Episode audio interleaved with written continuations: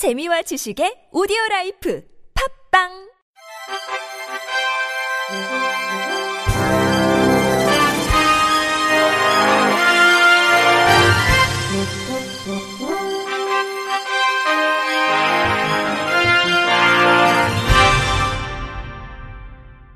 청취자 여러분 안녕하십니까? 6월 24일 월요일 KBRC 뉴스입니다.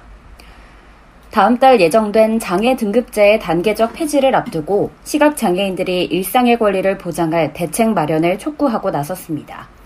시각장애인 권리보장연대는 지난 20일 청와대 분수대 앞에서 기자회견을 열어 장애인 서비스 지원을 위한 종합조사 문항에 시각장애인의 특성을 반영해야 한다고 주장했습니다.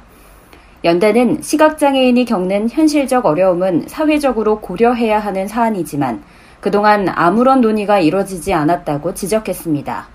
그러면서 서비스 지원을 위한 종합조사 문항에 시각장애 특성을 반영한 문항을 도입하고 이 내용을 논의할 전문위원회를 구성하라고 촉구했습니다. 내년도 예산 요구안에 담길 국민 참여 예산 후보로 전동 휠체어 무상 지원 서비스, 국립 산림복지시설 장애인 우선 예약 객실 조성, 국립 장애인 도서관 운영 등 장애인 사업이 함께 포함됐습니다. 정부의 23개 부처는 2020년 예산 요구안에 96개 사업, 2,410억 원의 국민 참여 예산 사업을 담아 기획재정부에 제출했습니다. 지난 2월 13일부터 4월 15일까지 두 달간 국민들로부터 접수받은 총 1,399건의 제안들은 각 부처와 민간 전문가의 적격성 심사 및 사업 숙성 과정을 거쳐 구체화됐으며 문제 해결형 국민 참여 방식을 통해 국민들이 관심 있어 하는 주요 이슈에 대한 온라인 토론, 국민 참여 현장 토론회를 거쳐 추가 사업이 발굴됐습니다.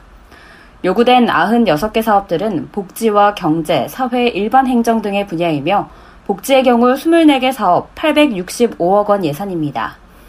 이 중 장애인 관련 사업은 전동 휠체어 무상 지원 42억 원, 국립 장애인 도서관 운영 20억 원, 장애인 평생학습 도시 운영 51억 원, 국립 산림복지시설 장애인 우선 예약 객실 조성 12억 2,500만 원 등 4개입니다. 각 부처가 국민 참여 예산으로 요구한 사업들은 예산 국민 참여단 논의, 온라인 의견 수렴, 사업 선호도 조사를 거쳐 2020년 정부 예산안에 담기고 9월 2일까지 국회에 제출될 계획입니다. 서울교통공사는 지하철 역사에 시각장애인 점자 안내 표지판이 부실 시공돼 규격과 달리 제각각으로 설치돼 있다는 지적에 대해서 모든 역사의 시각장애인 점자 안내 표지판 부착 실태를 정밀 점검하고 대대적으로 정비할 계획이라고 밝혔습니다.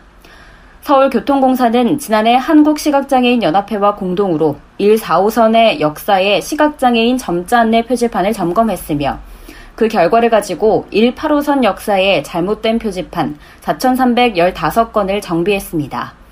그 내용은 표지판의 문안 수정 1,256건, 훼손된 표지판 교체 3,059건 등입니다. 하지만 실제 시공 결과 당초 설치 계획과 달리 잘못된 부착 실태가 밝혀졌습니다. 서울시의회 송도호 의원은 제287회 정례회 서울교통공사 김태우 사장에 대한 현안 질의를 통해 잘못 시공된 부분은 즉시 재시공해야 한다며 시각장애인이 불편함이 없이 지하철을 이용할 수 있도록 하는 것은 공사의 필수적 책무 중 하나이기에 점자 안내 표지판에 대한 철저한 관리 감독과 상시적 정비가 이루어져야 한다고 강조했습니다. 이에 대해 김태호 서울교통공사 사장은 해당 사항에 대해 다시 정밀 점검을 시행해 즉시 개선하기로 했습니다. 순천향대학교 국제개발협력센터가 지난 17일부터 21일 한국국제협력단과 함께 스리랑카 수도 콜롬보시에 위치한 힐튼 레지던스에서 2019 스리랑카 특수교육교사 역량 강화 현지 연수를 진행했습니다.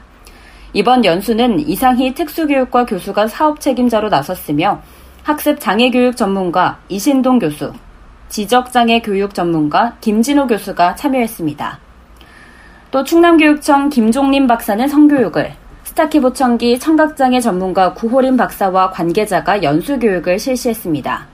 연수 과정에는 스리랑카 특수교수, 교육부 관계자, 강사 등 50명이 참여했고, 특히 스리랑카에서는 최초로 국가 차원의 성교육을 연수 프로그램으로 실시했으며, 연수 후에는 학교 특수교육 관련 기관 등 교육 현장과 접목해 성교육을 확산할 계획입니다.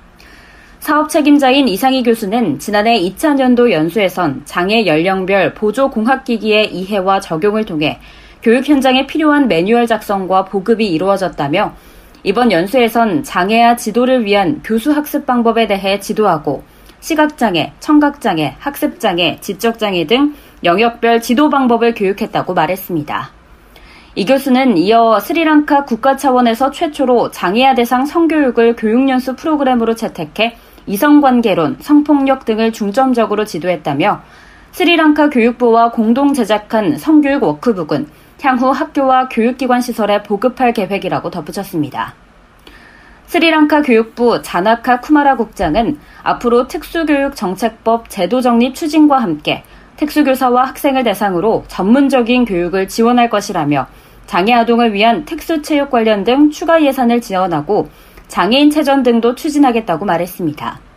쿠마라 국장은 이어 스리랑카 정부는 장애아동 지원 관련 예산을 60에서 70% 늘렸고 정부 5개년 계획에선 장애아동을 위한 교육과정과 시설을 확충하는 방향으로 변화하고 있다고 강조했습니다.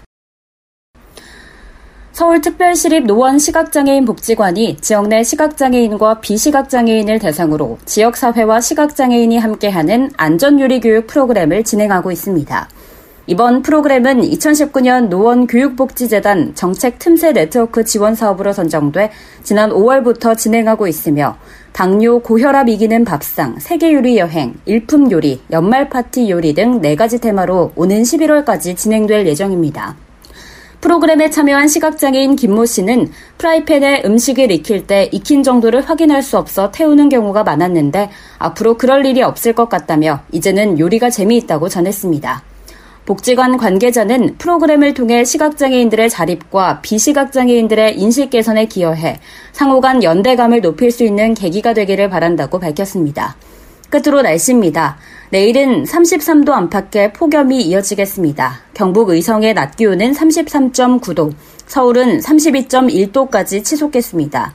한편 모레 새벽 제주도부터 비가 시작돼 오전에는 남부지방으로 밤에는 전국으로 비가 확대되겠습니다. 시간당 20mm 이상의 국지성 호우가 쏟아지는 곳도 있겠습니다. 피해가 발생하지 않도록 주변의 시설물 점검 철저히 해주시기 바랍니다. 이상으로 6월 24일 월요일 KBRC 뉴스를 마칩니다. 지금까지 제작의 류창동, 진행의 김예은이었습니다. 고맙습니다. KBRC.